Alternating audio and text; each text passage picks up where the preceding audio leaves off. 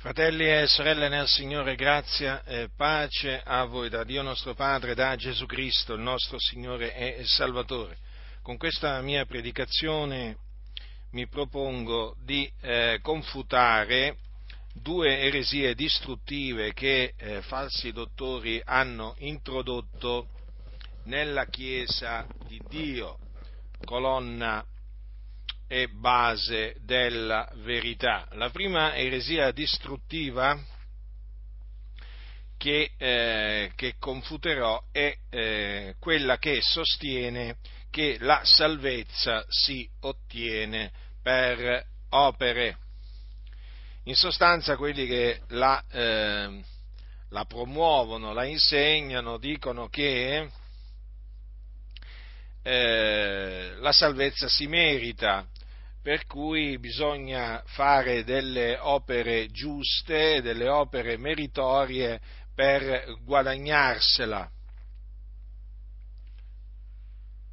Questa è una eh, eresia eh, distruttiva eh, molto antica che comunque sia nel corso della storia si è sempre, è sempre apparsa le menzogne eh, non spariscono mai, sostanzialmente si ripresentano sempre, con nomi diversi, però, con apparenze diverse, però sono sempre le solite menzogne, menzogne che vengono eh, generate dal eh, diavolo, che infatti è padre della menzogna ed è definito dalla scrittura bugiardo.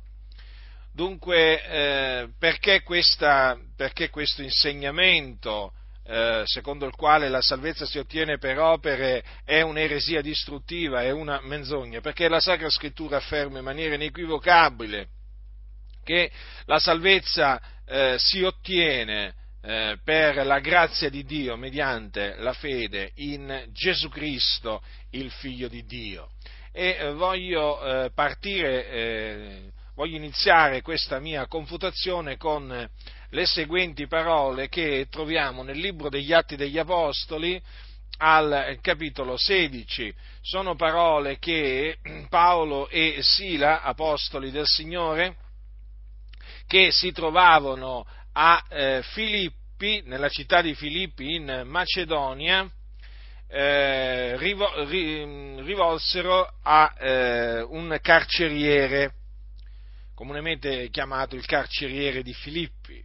Perché? Perché erano in prigione, gli apostoli erano stati messi in prigione a motivo, a motivo dell'Evangelo e eh, sulla mezzanotte pre, pregando cantavano inni a Dio e i carcerati li stavano ascoltando. Ad un tratto si fece un grande terremoto, la, la prigione fu scossa dalle fondamenta e eh, tutte le porte si apersero e i legami di tutti si sciolsero. Allora il carceriere, che era naturalmente incaricato della sorveglianza dei detenuti, destatosi e vedute le porte della prigione aperte, tirò fuori la spada e stava per uccidersi, pensando che i carcerati fossero fuggiti. Ma Paolo gli gridò ad alta voce, non ti fare male alcuno perché siamo tutti qui. E allora il, il carceriere eh, chiese un lume saltò dentro e tutto tremante eh, si gettò ai piedi di Paolo e, e di Sila e menateli fuori gli fece questa domanda, signori, che debbo io fare per essere salvato? Ecco, da qui la risposta di questi due uomini di Dio di nome Paolo e Sila ed è una risposta fondamentale per comprendere che la salvezza che eh, gli apostoli predicavano era per grazia, mediante la fede nel Signore Gesù Cristo ed è ancora per grazia mediante la fede in Gesù Cristo. La risposta eh, di Paolo e eh, Sila fu la seguente, credi nel Signore Gesù e sarai salvato tu e la casa tua. Notate ad una domanda precisa fu data una risposta precisa, altrettanto precisa quindi. Signore, la domanda fu, Signore, che debbo io fare per essere salvato? Cioè, praticamente il, il carceriere voleva essere salvato. Sentì la necessità proprio di essere salvato dal Signore.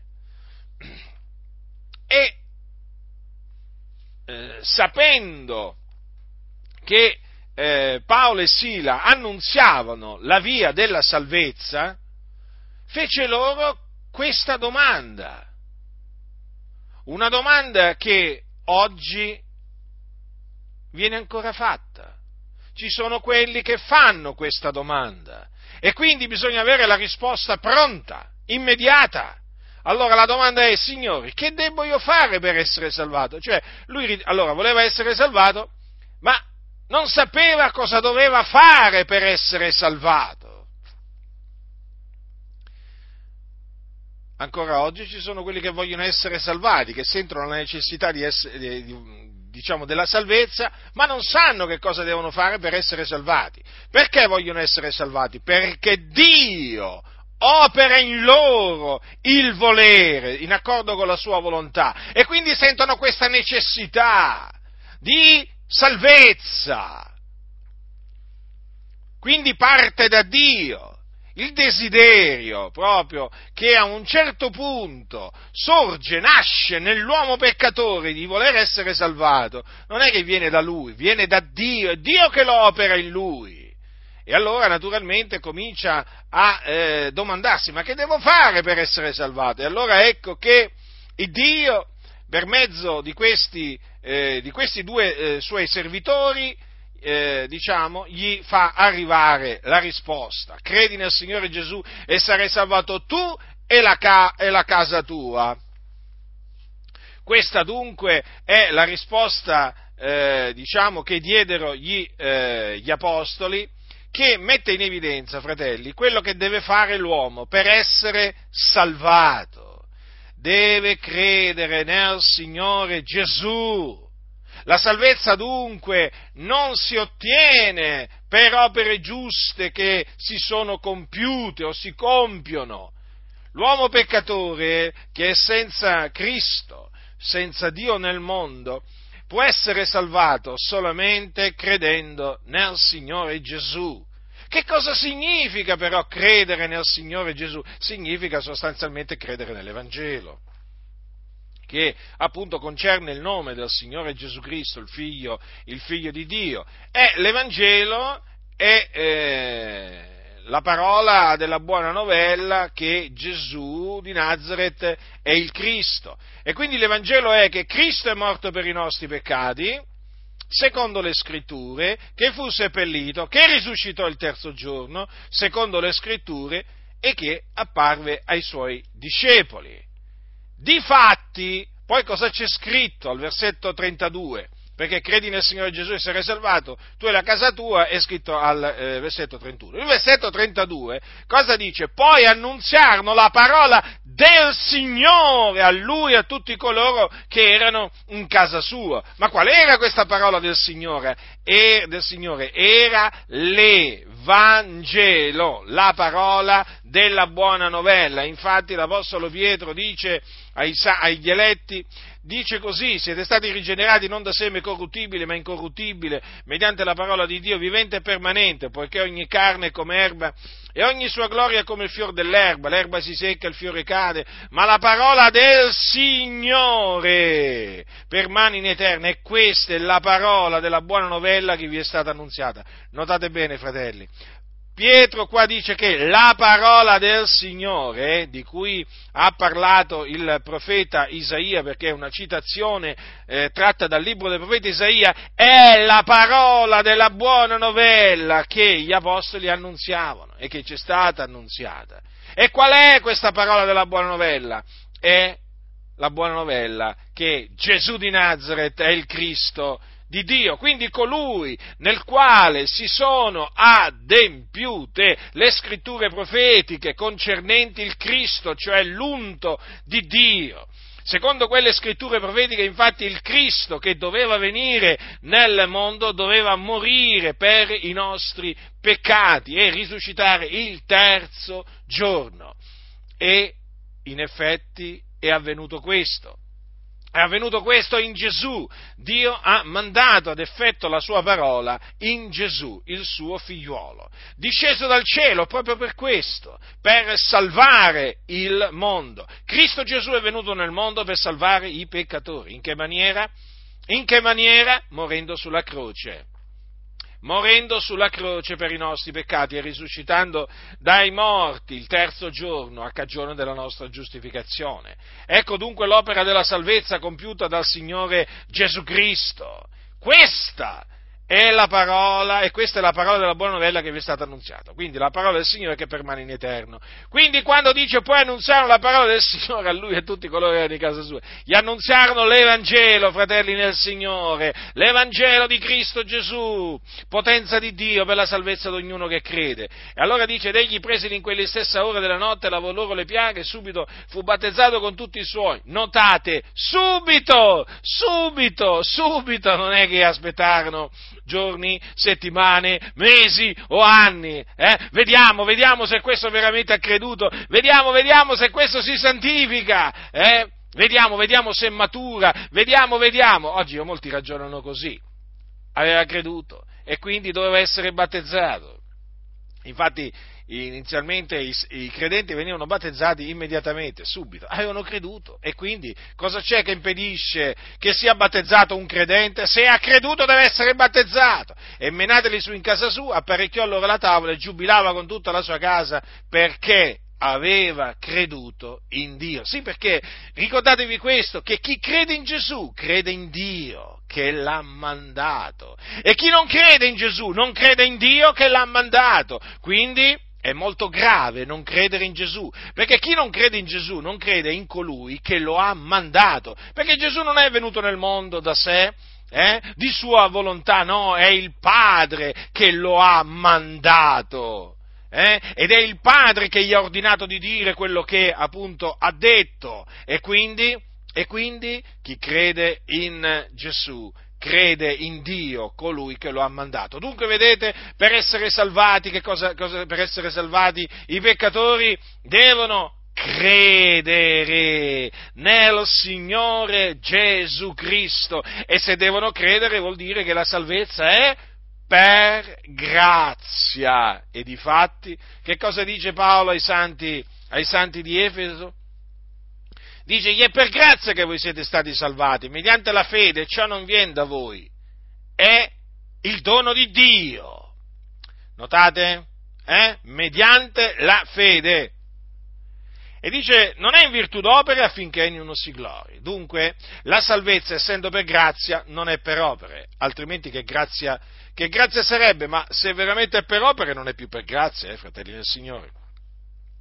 La salvezza è per grazia perché si basa sull'opera eh, di redenzione compiuta da Gesù Cristo, che è un'opera perfetta, a cui non c'è niente da togliere, a cui non c'è niente da aggiungere. E difatti l'Evangelo è una parola perfetta, perfetta, non c'è da aggiungerci niente, non c'è da toglierci niente, anzi guai a coloro che manipolano l'Evangelo e quindi poi annunziano un altro Evangelo, un altro Gesù, un altro Salvatore, un'altra salvezza. Fratelli nel Signore, guai a coloro che predicano un altro Vangelo, sono anatema, ricordatevelo questo. Allora, la salvezza è per grazia. Ecco perché poi Paolo dirà anche, dirà anche a Tito, eh, nella, sua, nella sua epistola, gli dirà Dice anche noi eravamo una volta insensati, ribelli, traviati, servi di varie concupiscenze e voluttà, menanti la vita in malizia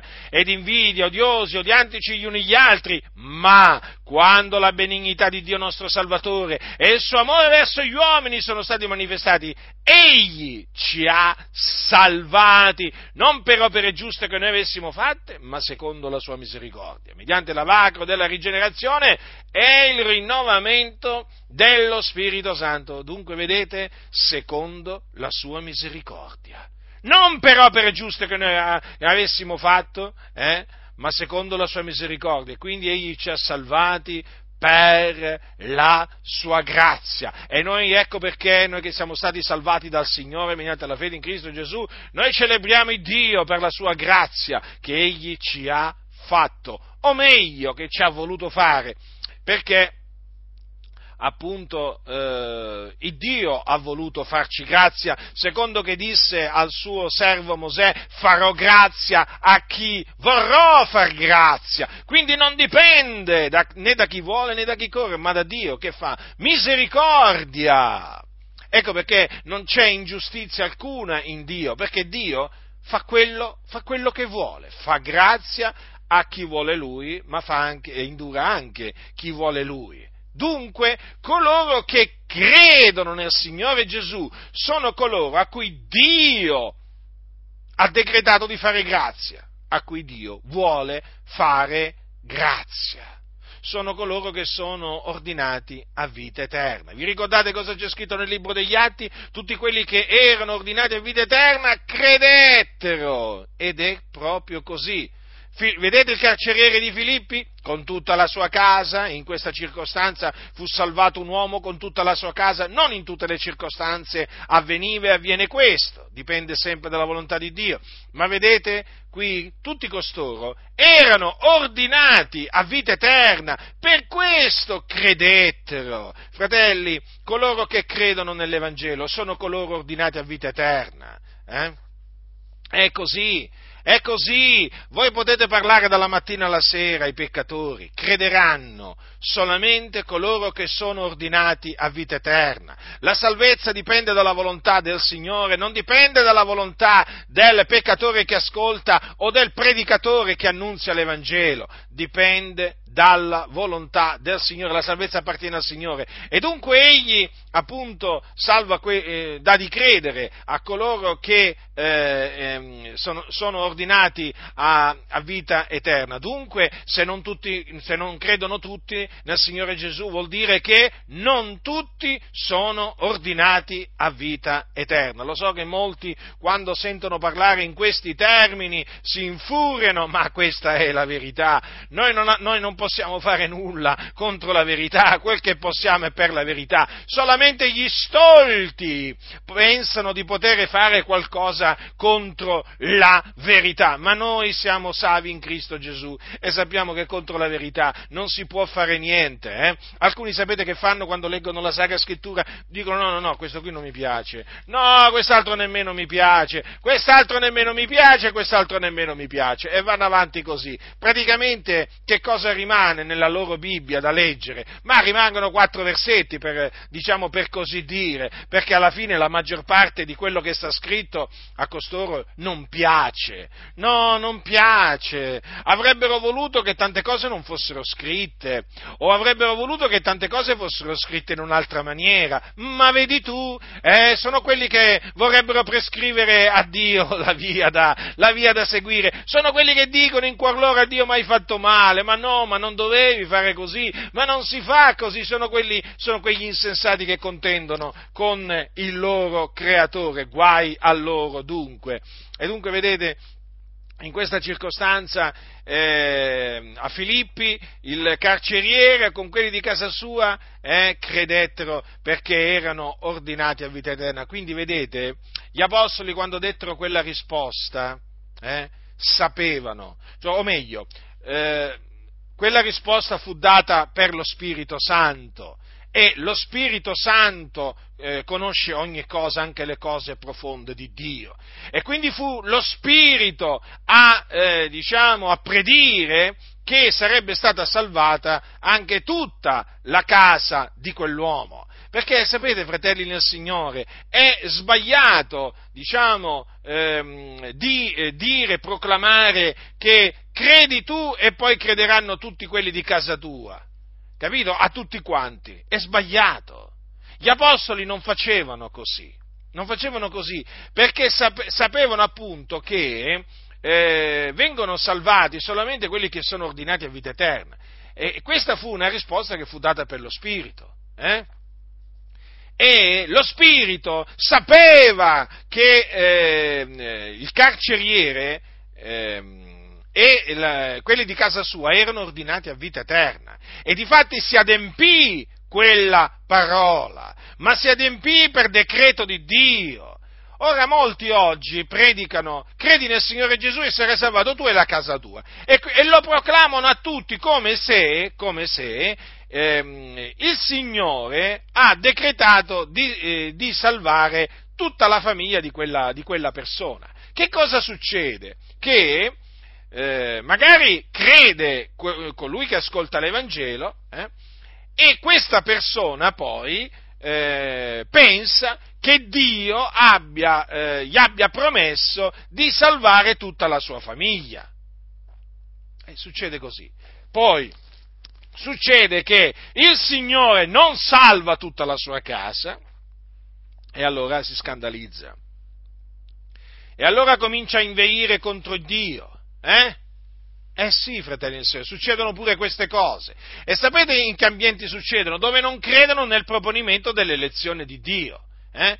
Dove ti continuano a ripetere eh, come una, veramente come una sorta di disco incantato che Dio vuole salvare tutti gli uomini, nel senso che vuole salvare individualmente tutti, tutti, tutti. Ma io dico, ma se il Signore vuole salvare tutti gli uomini, allora vorrà salvare pure l'anticristo che deve venire, anche la bestia che deve venire assieme eh, il falso profeta che deve venire assieme all'anticristo? Eh? Ah no, in questo caso ti dicono no, guarda, in questo, questa è un'eccezione, no, in questo caso riconosciamo che il Signore non li vuole salvare, ma allora se c'è un'eccezione vuol dire, vuol dire, che esistono i vasi d'ira preparati per la perdizione, allora esistono quelli che Dio vuole indurare, allora esistono coloro che eh, diciamo Dio ha decretato di mandare in perdizione e come se esistono e costoro non crederanno mai nell'Evangelo. L'anticristo e il, la, la, la, bestia e il falso profeta eh, non crederanno mai, non crederanno mai.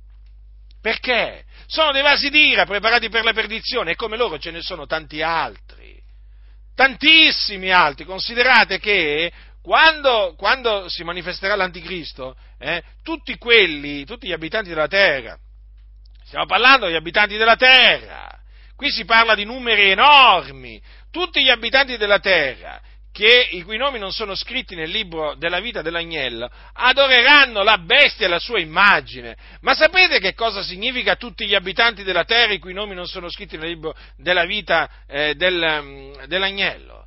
Ma qui si sta parlando di numeri grossi. Ora, io non è che posso dire adesso, eh, diciamo, quanti saranno in quel preciso periodo storico, ma Consideriamo solo questo, fratelli, che adesso sulla faccia della terra mi pare che ci siano 7 miliardi di persone, se non sbaglio, eh, se non sbaglio, non sono andato a vedere le ultime statistiche, ma mi pare comunque che sopra i 6 miliardi sicuramente la popolazione mondiale è. Ora, tra tutti questi 6 miliardi, eh, quanti sono coloro adesso, eh, i cui nomi sono scritti nel libro della vita dell'agnello? Ma pochi, fratelli, ma pochi! Anche qui non posso dire quanti, ma sicuramente in rapporto a tutta la popolazione mondiale, veramente sono pochi, d'altronde sono pochi gli eletti, sono pochi i salvati. Allora considerate che quando sarà manifestato l'anticristo, eh, sa- non, la popolazione la popolazione da quello, che, da quello, che, emerge sta aumentando sempre di più. Quindi si presume che ci sarà una popolazione mondiale ancora superiore a quella attuale. Ma vi rendete conto quanti sono coloro i cui nomi, e parliamo solo di quelli, di quella generazione, diciamo, a venire, eh?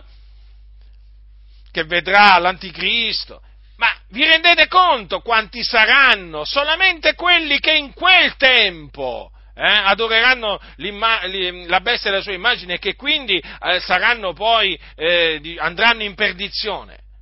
E allora? La bestia e il falso profeta non hanno i loro nomi scritti nel libro della vita, come anche quelli che poi l'adoreranno. E allora, vedete, dipende dal Signore. Quelli cui nomi sono scritti nel libro della vita dell'agnello fin dalla fondazione del mondo, fin dalla fondazione del mondo, quelli credono nell'Evangelo di Cristo Gesù. Fino a che l'Evangelo sarà predicato, fratelli nel Signore, sappiate che crederanno solamente quelli ordinati a vita eterna, quelli cui nomi sono scritti nel libro della vita dell'agnello fin dalla fondazione del mondo. Solamente coloro che sono stati eletti a salvezza prima della fondazione del mondo.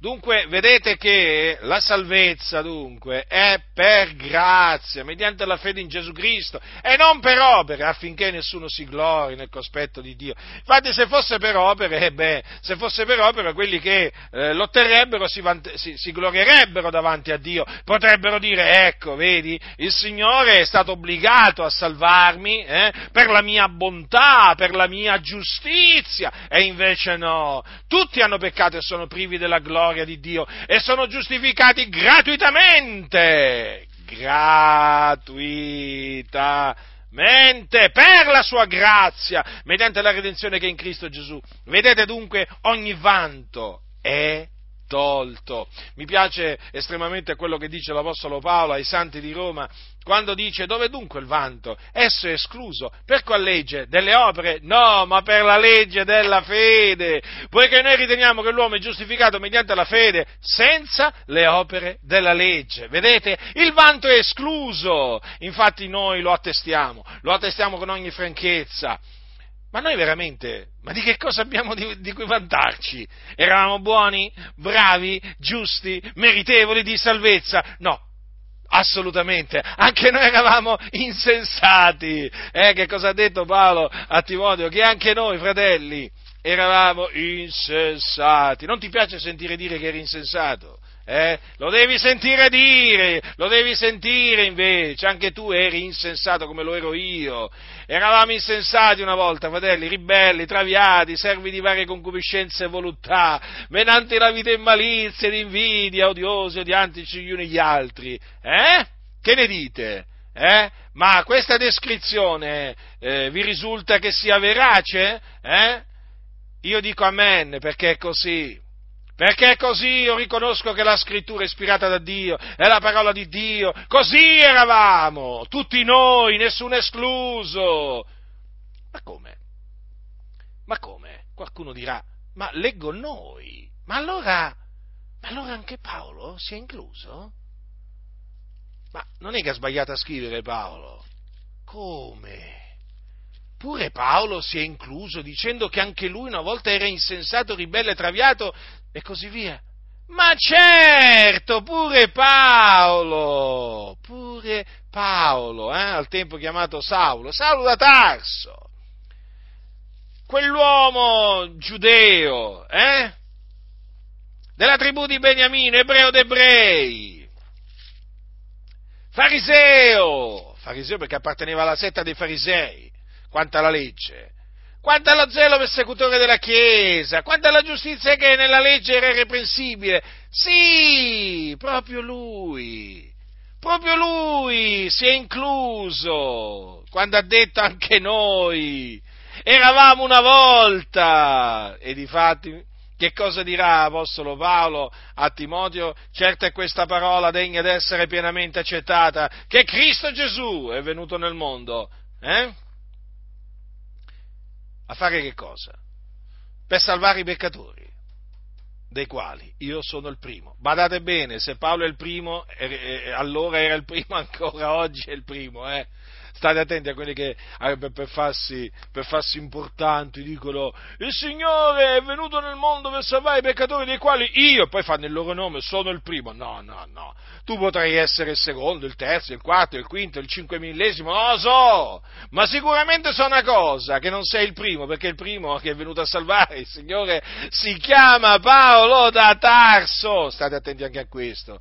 Sono costretto a dirvi pure per queste cose perché c'è tanta di quella insensatezza in mezzo alla Chiesa, veramente. Io una volta pensavo, ma veramente l'insensatezza si troverà fuori dalla Chiesa, eh? No, mi sono accorto che veramente l'insensatezza proprio regna sovrana in molte, in molte chiese a motivo dell'ignoranza, dell'ignoranza profonda delle sacre scritture che c'è.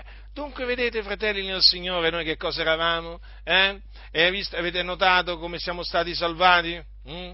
per la sua grazia, secondo la sua, eh, secondo la sua misericordia. Quindi al bando, la, al bando la, dottrina secondo la quale eh, l'uomo può essere salvato mediante le sue opere, che veramente nel mondo è diffusissima, è diffusissima. Tutti, tutti predicano, tutti coloro che sono tutti coloro che sono senza Cristo, senza Dio nel mondo, in una maniera o nell'altra, pensano di potersi guadagnare la salvezza con, con, le, loro, con, le, loro opere, con le loro opere buone. Ma dai, ma alla fine, ma il Signore ti racconto delle mie opere, io sono una brava persona io faccio questo, faccio quell'altro, mi alzo alle 5 di mattina, vado a lavorare, torno stanco, c'è una famiglia di cui mi prendo cura, non gli faccio mancare niente, eh, aiuto i poveri, vado a messa, eh, vado a messa.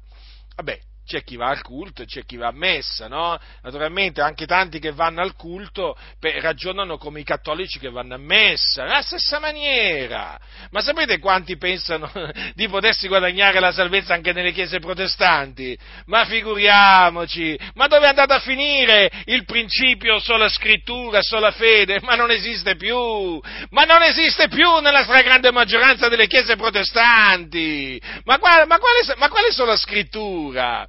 Hanno tutta una loro tradizione che non è papista, è protestantista, hai capito? È, è, è, una, è una, mm, ho usato questo termine un po' così, eh? ma per farvi capire, hanno pure la loro, la loro tradizione che annulla la parola, la parola di Dio. Sì, le chiese protestanti.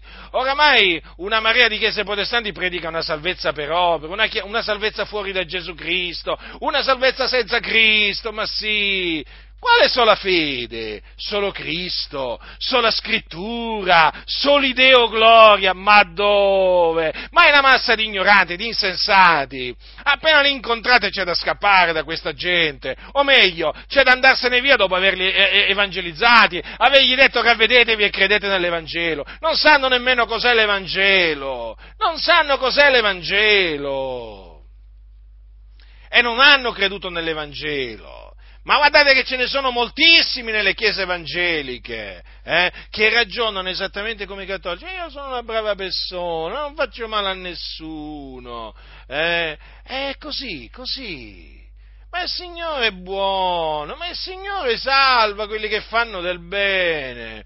Capito? Ma sì, ma certo. Eh? Vuoi che, vuoi che, il Signore, non salva appunto chi si sforza di guadagnarsi la salvezza, la vita eterna? Eh? Ma come? Così ragionano, ma anche in tante chiese pentecostali oramai, ma non c'è più la predicazione della grazia di Dio, infatti non c'è la predicazione dell'Evangelo perché ormai ognuno, ognuno, si salva un po', ognuno si salva un po' a modo suo, no? C'è la salvezza a modo, a, a, a modo, di ognuno, praticamente, no? Tu come vuoi essere salvato per opera? E eh, vabbè, va, ti concedo la salvezza per opera. Tu come vuoi essere salvato? Eh? È così, ormai è così, fratelli nel Signore. Ma infatti che cosa notate? C'è una predicazione dai pulpiti in queste comunità che proprio, cioè, cioè, compara- compararla a quella degli apostoli, puoi, no, come fai a compararla? Eh, come fai a compararla? È un'altra cosa, è un'altra cosa. Sembrano dei comizi, sembrano dei, dei, discorsi di professori all'università, ma non hanno niente a che fare con la predicazione apostolica. Niente! Ma sì, ma perché oggi vige il principio volemo se bene, non facciamoci la guerra di religione, dai, siamo più nel, mio, nel Medioevo, adesso cosa andiamo a dire alle persone? Ravvediti, credi nell'Evangelo, ma no, ma non può essere, dai, su, ci faremo tanti nemici, non può essere. Questo è il messaggio da trasmettere oggi, ma dai, siamo nel 2020, ma se predichiamo il ravvedimento e l'Evangelo come facevano gli apostoli, apostoli, ma qua veramente ci assalgono tutti, ci lanceranno insulti tutti, ci vitupereranno tutti, diranno che noi non siamo per la pace, diranno questo, diranno quell'altro. E allora dico io, ma dicano quello che vogliono, ma dicano quello che vogliono. Noi siamo servi di Cristo Gesù, il Figlio di Dio, e dobbiamo predicare quello che il Signore ha comandato di predicare, non le ciance, non fare discorsi persuasivi di sapienza umana. Bisogna predicare quello che predicavano gli apostoli e come lo predicavano gli apostoli. Imitate gli apostoli. Chi è stato chiamato a predicare l'Evangelo, sappia una cosa, si è chiamato a imitare gli apostoli, a come predicavano gli apostoli, a quello che predicavano gli apostoli. Lasciate perdere i manuali di omiletica, lasciate perdere i commentari, concentratevi sulle sacre scritture, studiate, investigate come predicavano gli apostoli, l'apostolo Paolo, l'apostolo Pietro, eh? studiate bene come parlavano e parlate come loro. Ai peccatori parlate come parlavano gli apostoli,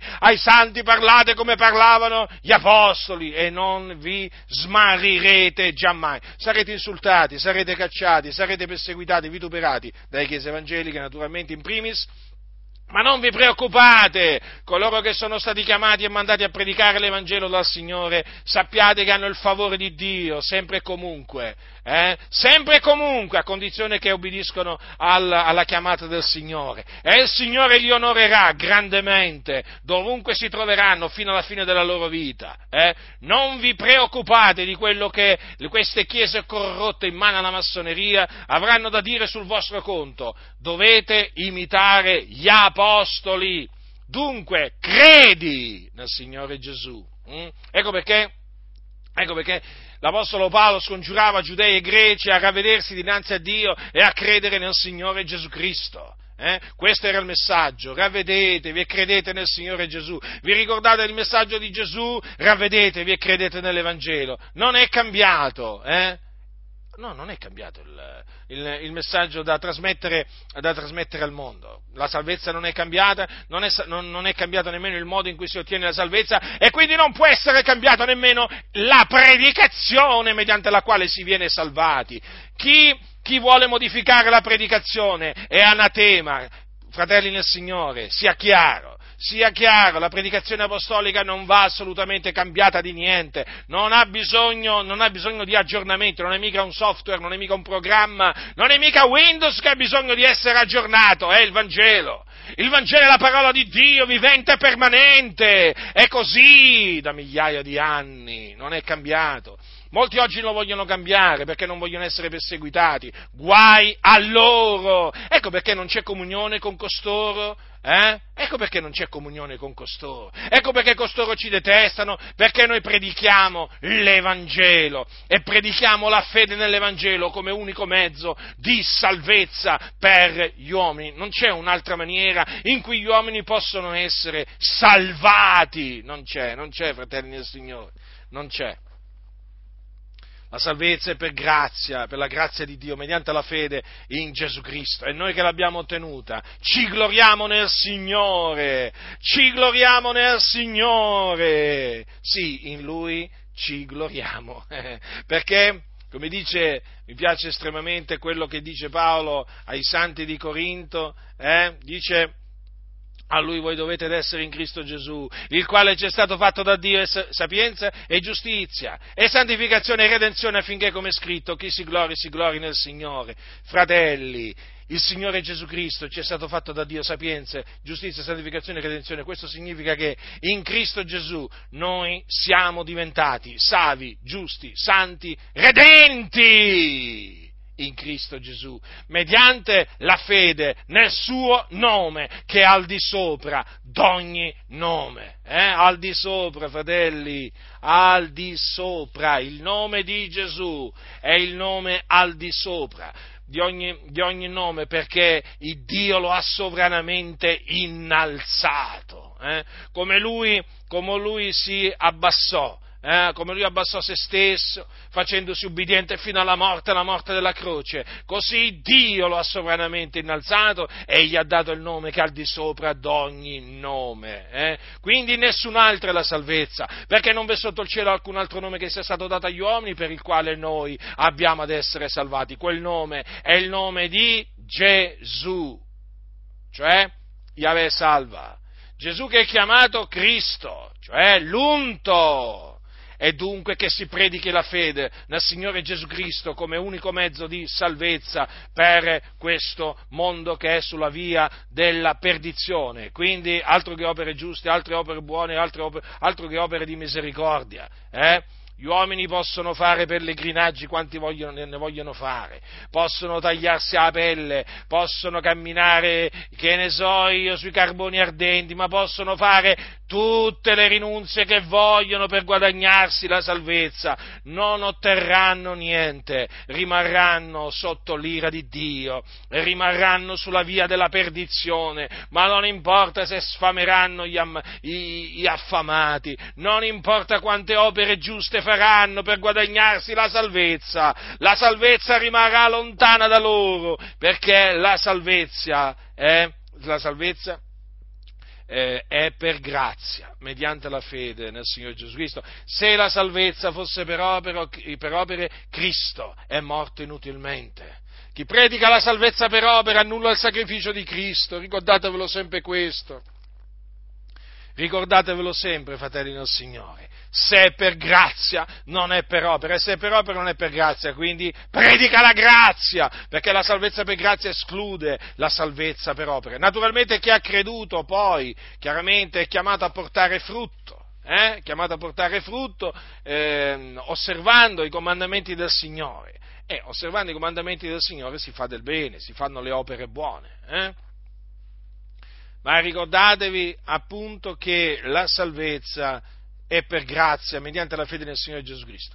Allora, l'altra eresia distruttiva è quella secondo la quale alla fine tutti saranno salvati. È chiaro che già confutando questa, diciamo, eresia distruttiva, confutazione che ho appena terminato, eh, è chiaro che avete voi naturalmente, che siete persone intelligenti, perché io vi reputo tali, è chiaro che avete capito che non tutti saranno, non tutti saranno salvati ma comunque voglio, voglio sempre dire qualche cosa a riguardo per eh, confutare quest'altra eresia distruttiva che oggi diciamo, è molto, molto conosciuta, praticamente oggi Oggi viene, viene, predicata una salvezza universale in tanti ambiti, in tanti ambiti, sia nell'ambiente cattolico e anche nell'ambiente protestante. Ormai gli universalisti proprio sono in tanti, infatti si danno la mano eh, si danno la mano, si abbracciano, eh, s'abbracciano, spesso si abbracciano col, col, triplice abbraccio, che è appunto l'abbraccio massonico, perché i massoni si incontrano, eh, i massoni cattolici con i massoni protestanti si incontrano e si abbracciano, eh, e si stringono la mano, ma mica come ce la stringiamo noi, eh, naturalmente loro hanno un modo particolare di stringersi la mano, eh e naturalmente sono in mezzo alle chiese questi universalisti e dicono ma sì, ma il Signore salva tutti, tutti sono salvati, ma a prescindere da quello che credono, quello che fanno, ma no, ma il Signore è buono, il Signore è buono verso tutti, il Signore salva tutti. Salva tutti? La scrittura non dice questo. Gesù Cristo, il figlio di Dio, prima di essere assunto in cielo alla destra della maestà, disse queste parole. Andate per tutto il mondo e predicate l'Evangelo ad ogni creatura. Chi avrà creduto e sarà stato battezzato sarà salvato, ma chi non avrà creduto sarà condannato. Ora, Gesù lo ha detto chiaramente, no? chi sarà salvato e chi sarà condannato. A molti piace sentire dire chi sarà, chi sarà salvato, ma non, non, piace assolutamente sentire dire chi sarà condannato invece, perché non ci sono solo i salvati, ci sono anche i condannati. E chi sono quelli che saranno condannati? Coloro che non avranno creduto. Non avranno creduto. In che cosa? Nell'Evangelo nell'Evangelo, fratelli, sì, proprio così. Quelli che non avranno creduto nell'Evangelo saranno condannati. Ma perché? Ma perché? Che male hanno fatto? Perché sono meritevoli della condanna divina? Eh? Costoro, tutto sommato, e che hanno fatto di male? Hanno rifiutato di credere nell'Evangelo. È possibile mai? Saranno condannati semplicemente perché non hanno creduto nell'Evangelo. E dici poco. E dici poco, dico io. Ma l'Evangelo è potenza di Dio per la salvezza di ogni credente, non è mica un messaggio qualsiasi. Eh? del giudeo prima e poi del greco, poiché in esso, cioè nell'Evangelo, sto leggendo dall'Epistola di Paolo ai Santi di Roma, in esso la giustizia di Dio è rivelata da fede a fede, secondo che è scritto, ma il giusto vivrà per fede. Ecco perché quelli che rifiutano di credere nell'Evangelo saranno condannati, perché rifiutano la giustizia di Dio basata sulla fede in Gesù Cristo. In altre parole, in altre parole rifiutano di essere giustificati. Allora, l'uomo senza Cristo e senza Dio è un peccatore. Ora, essendo un peccatore è un nemico di Dio. È un nemico di Dio e l'ira di Dio è sopra di lui. Quindi è inimicizia contro, contro Dio il, il, peccatore. E, diciamo, eh, sopra di lui passata, eh, c'è la condanna. Perché è un peccatore. Tutti hanno peccato e sono privi della gloria di Dio. Allora, essendo, eh, essendo un, l'uomo, l'uomo senza Cristo, senza Dio, essendo un peccatore, merita, è sulla via della perdizione e quindi merita di andare in perdizione. Allora, merita dunque di andare in perdizione. Ma c'è una possibilità di scampare alla perdizione e ce n'è una sola di via di scampo. Ed è, diciamo, l'Evangelo, o meglio, la fede nell'Evangelo.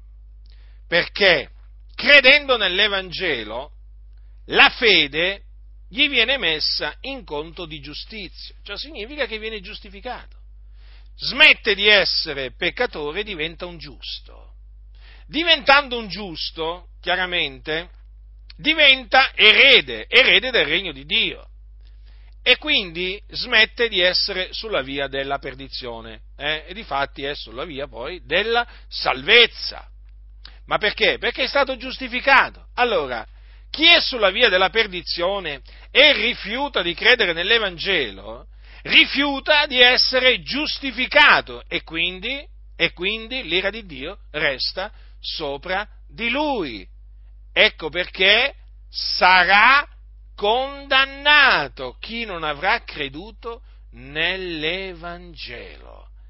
E questo naturalmente ci mostra quanto sia importante l'Evangelo. L'Evangelo fa da spartiacque, fratelli nel Signore. Quando viene predicato l'Evangelo, da un lato ci sono coloro che credono, dall'altro coloro che non credono.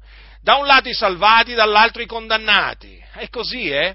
Da, da un lato i peccatori e da, lato, e da un lato i giusti. Ah, non si scappa qua, eh, fratelli del Signore, o di qua o di là, o credenti o increduli, non è che c'è una via di mezzo, eh?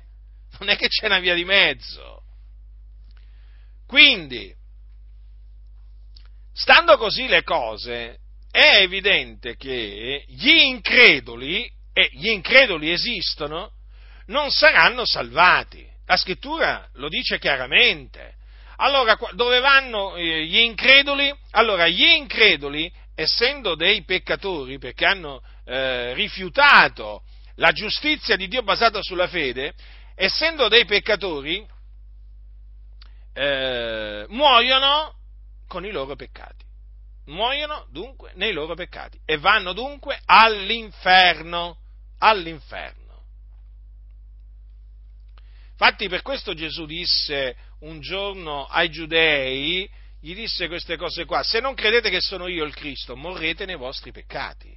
Certo, perché chi rifiuta di credere che Gesù di Nazareth è il Cristo, che vi ricordo è la buona novella, l'Evangelo, eh, rimane nei suoi peccati, perché i suoi peccati gli vengono ritenuti sostanzialmente perché i peccati vengono rimessi solamente mediante il nome di Gesù Cristo quando l'uomo crede nell'Evangelo, ma nel momento in cui non crede nell'Evangelo i suoi peccati gli rimangono, eh? E dunque, quando muore, muore nei suoi peccati, e morendo nei suoi peccati se ne va all'inferno. Sì, l'inferno esiste. È un luogo di tormento dove arde il fuoco, un vero fuoco, non è un fuoco allegorico, quello di cui parla la scrittura in merito al fuoco dell'Ades, eh? è un fuoco reale, come è reale il fuoco della genna o del fuoco eterno o stagno ardente di fuoco e di zolfo.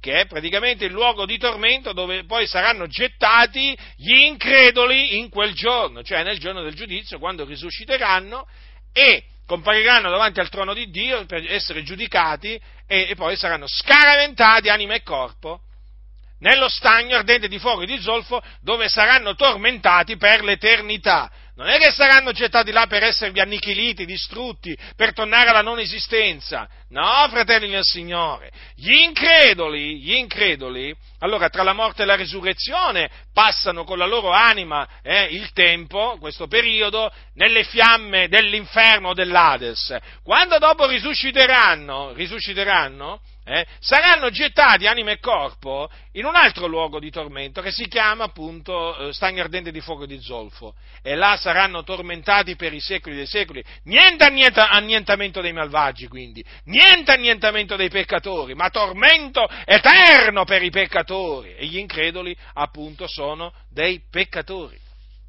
Quindi chi non avrà creduto sarà condannato per questa ragione. Ma fratelli nel Signore, riflettete, eh? ma se l'accettazione o il rifiuto dell'Evangelo non, so, non, fo, non, fosse stata una questione di vita o di morte, ma Gesù avrebbe mai detto quelle parole? Ma riflettete, ma riflettete!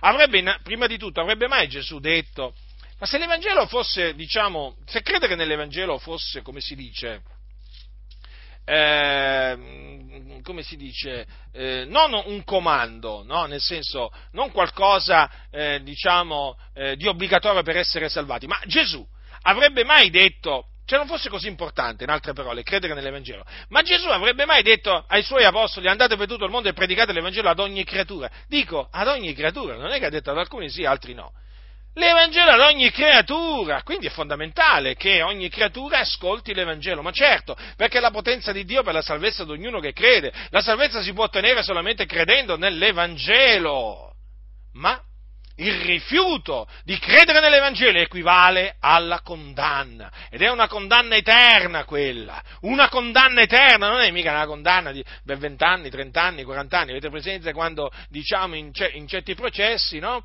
In certi processi dove vengono condannati i colpevoli, condannato eh, diciamo, a 30 anni di reclusione, e condannato a 20 anni di reclusione e così via, no? Ma anche l'ergastolo, no? Ma l'ergastolo alla fine cos'è in confronto alla condanna eterna? Ma niente! Eh, l'ergastolo, che facciamo? 50 anni, di, 50 anni di prigione. E che sono 50 anni di prigione? Mm? 50 anni di prigione a confronto con l'eternità! Con l'eternità, nel fuoco eterno Rifletteteci, quindi quanto è, quanto è importante credere nell'Evangelo e quindi quanto è importante predicare l'Evangelo, perché se è importante credere nell'Evangelo è importante anche che eh, diciamo ci sia chi lo predica, no? Perché dice, come crederanno in colui del quale non hanno udito parlare e come udiranno se non vecchi predichi? Quindi è importante credere nell'Evangelo, fondamentale, essenziale per essere salvati, eh? ma è anche importante, è anche importante eh, naturalmente mh, mm, udire, no? udire per credere e naturalmente per udire c'è bisogno che qualcuno predichi l'Evangelo. Il Signore non ha incaricato gli angeli di andare per tutto il mondo a predicare l'Evangelo, eh, ma i suoi, i suoi servitori eh, ma qui c'è anche un'altra domanda che fa Paolo. E come predicheranno se non sono mandati? Già, per predicare l'Evangelo bisogna essere mandati. Mandati da chi? Dall'istituto biblico, dalla missione, dalla denominazione? No, fratelli, eh, bisogna essere mandati dal Signore.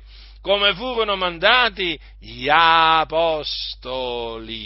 Gli apostoli furono mandati a predicare l'Evangelo dal Signore, e si vede, eh? e si vede che furono mandati dal Signore a predicare l'Evangelo, e si sente che furono mandati dal Signore a predicare l'Evangelo, e infatti si vede anche chi non è stato mandato dal Signore a predicare l'Evangelo. Guardateli là, Guardateli, guardateli, sentiteli, sono ridicoli, sono ridicoli, addirittura devono leggere quando sono dietro il pulpito, devono leggere i foglietti che si mettono in mezzo alla Bibbia o nel block notes, perché nel block ci sono quelli che hanno il block notes con tutte le prediche scritte, no? Oggi va, dove vado? A Catania? Beh, oggi che gli predica ai catanesi? Ma sfog, eh, diciamo che sfogliano il loro, il loro, come si chiama lì, eh, quel, eh, dove, dove ci sono quei fogli lì, praticamente fede dicono, vabbè dai, gli, parlo della eh, moltiplicazione dei pani, dai, per dire, no? Ah, dove vado? A Caltanissetta? Vabbè, vediamo un po', va, cosa gli vado a predicare a Caltanissetta, no? Naturalmente si devono ricordare anche qua, l'ultima volta che sono stati a Caltanissetta che gli, and- che gli sono andati a predicare, che gli è andato a predicare, no? Per non replicare la stessa predica, allora scelgono un'altra, capite come fanno questi qua? È già tutto scritto, infatti quando si mettono dietro il pulpito, allora sapete cosa fanno? Aprono la Bibbia, no? Aprono la Bibbia, fanno i pulpiti in maniera tale che non si vede quello che loro hanno praticamente eh, in mezzo alla Bibbia. No? Aprono la Bibbia e poi in mezzo alla Bibbia ci mettono il loro block notice eh, e sfogliano il block notice o i fogliettini, dipende, dipende. Ogni tanto arriva qualche colpo di vento, dovesse, dovessero predicare all'aperto e gli fa cadere i foglietti. Allora tutti vedono, ma guarda, c'aveva i foglietti e che cosa pensavi che ci avesse? Ma questi non conoscono le scritture. Ma se voi gli togliete i foglietti a questi, questi qua si perdono, non sanno più che cosa dire. Questi sono vuoti, sono degli attori, sono delle volpi che sanno prendervi in giro, sanno prendervi in giro, sono andati alla scuola, alla scuola dove insegnano a prendere in giro i figlioli di Dio, ma quando i figlioli di Dio però si accorgono, e allora lì, e non li tiene più nessuno, scoprono di essere stati ingannati da questa massa di imbroglioni, di malfattori, gente che non è salvata, gente che è andata a una scuola biblica, si è fatto dare un diploma, si presenta, sono pastore, ma quale pastore? Ma quale pastore? Ma io a te non ti darei nemmeno le galline, se avessi delle galline da guardare, ma manco dei conigli ti darei da guardare se avessi dei conigli. E io non ti affiderei le pecore del Signore, ecco perché il Signore non ti affida le sue pecore, ma perché tu non sei un pastore, tu sei un funzionario di un'azienda che fa gli interessi di quell'azienda, l'azienda sta per denominazione, a te non interessa niente la salvezza delle anime, infatti non interessa niente dell'Evangelo, non predichi l'Evangelo, tu hai un copione da recitare, come quelli che fanno i film, gli danno il copione e impara di sto copione, allora si mettono là e imparano la parte, e imparano la parte, ogni tanto la sbagliano la parte, vabbè, però poi alla fine nel film mettono la parte che gli è riuscita. E questi qui sono nella stessa maniera, sono degli attori, gente che non vale niente. Scappate da queste denominazioni, uscitevene, separatevene, hanno i titoli e non hanno il ministero. Hai capito? Sanno parlare e non sanno cos'è l'Evangelo. Ma vi rendete conto con chi avete a che fare? Io spero veramente che sempre più anime, già mi arrivano notizie da tempo che tanti se ne stanno andando, ma sempre più anime, ma se ne escano da queste aziende che pensano solo al potere, ai soldi. Via, fratelli del Signore, ma radunatevi nelle case, voi che siete da Dio, voi che siete le pecore del Signore, il gregge del Signore, ma radunatevi nelle case, ce l'avete le case, in una cantina, ma in un garage, ma radunatevi veramente nelle vostre abitazioni, ma lasciate perdere queste cattedrali, lasciate perdere le loro vetrate, lasciate perdere le loro poltrone, ma lasciateli perdere, lasciateli perdere, meglio perderli che trovarli a questi, non valgono niente, è gente che vi mena in perdizione, non gli interessa niente della vostra salvezza a questi qua, non gli interessa proprio niente, andatevene via.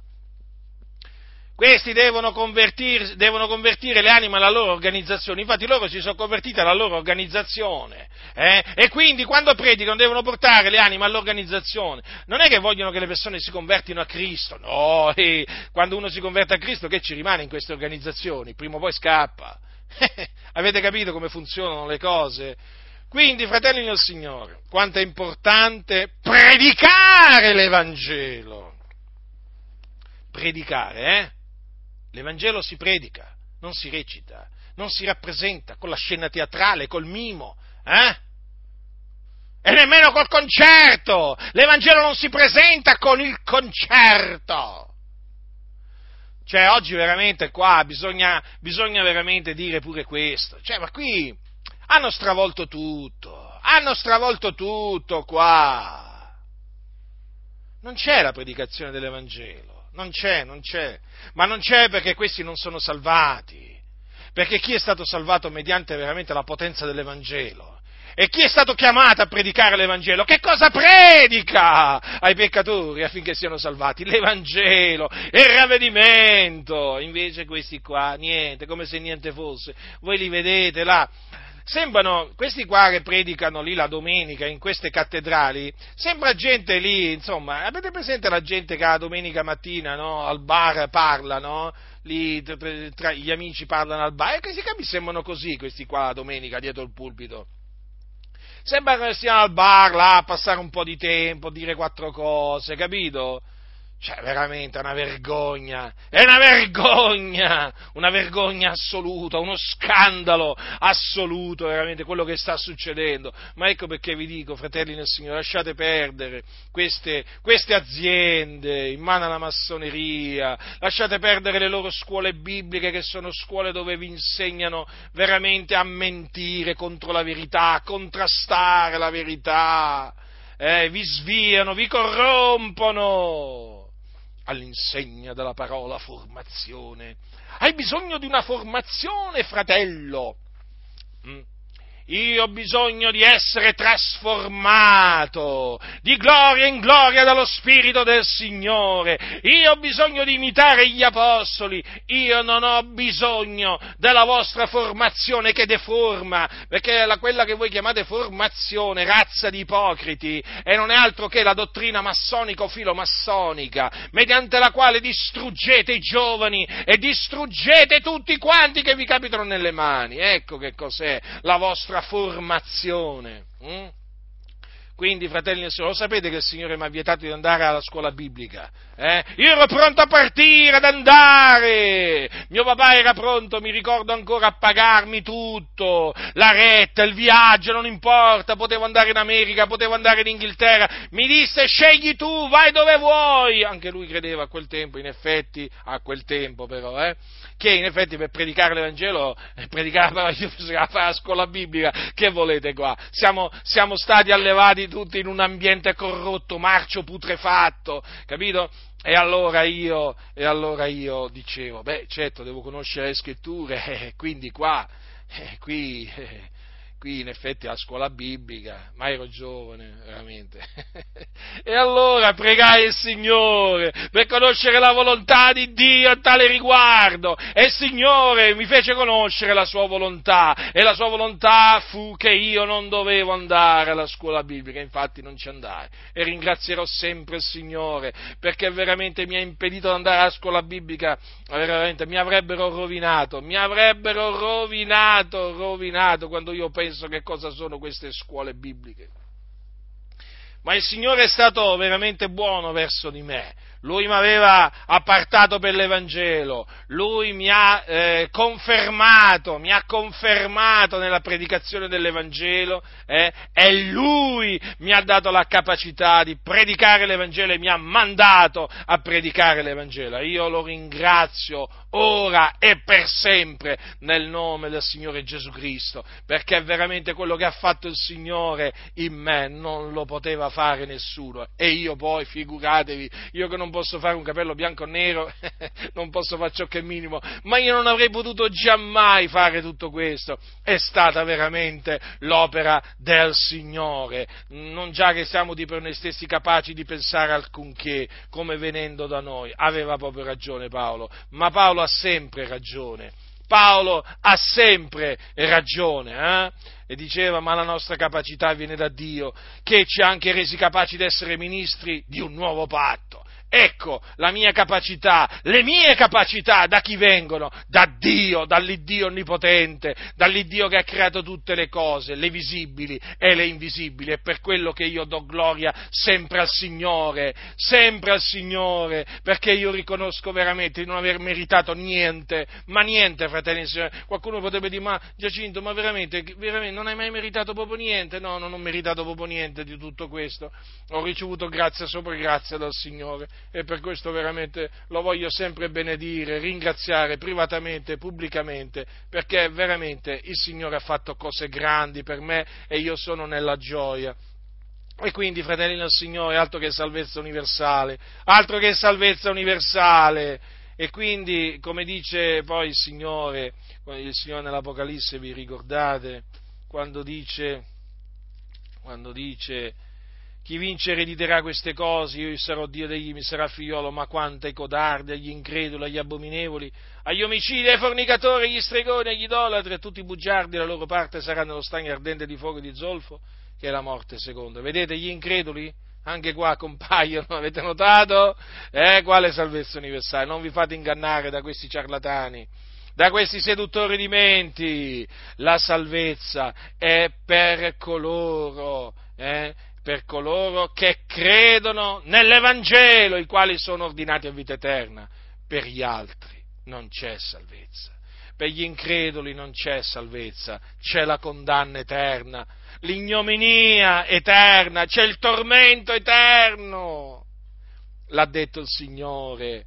Credete a quello che dice il Signore, assieme ai codardi, vedete? Eh? I pusillanimi, ce ne sono tanti nelle denominazioni evangeliche.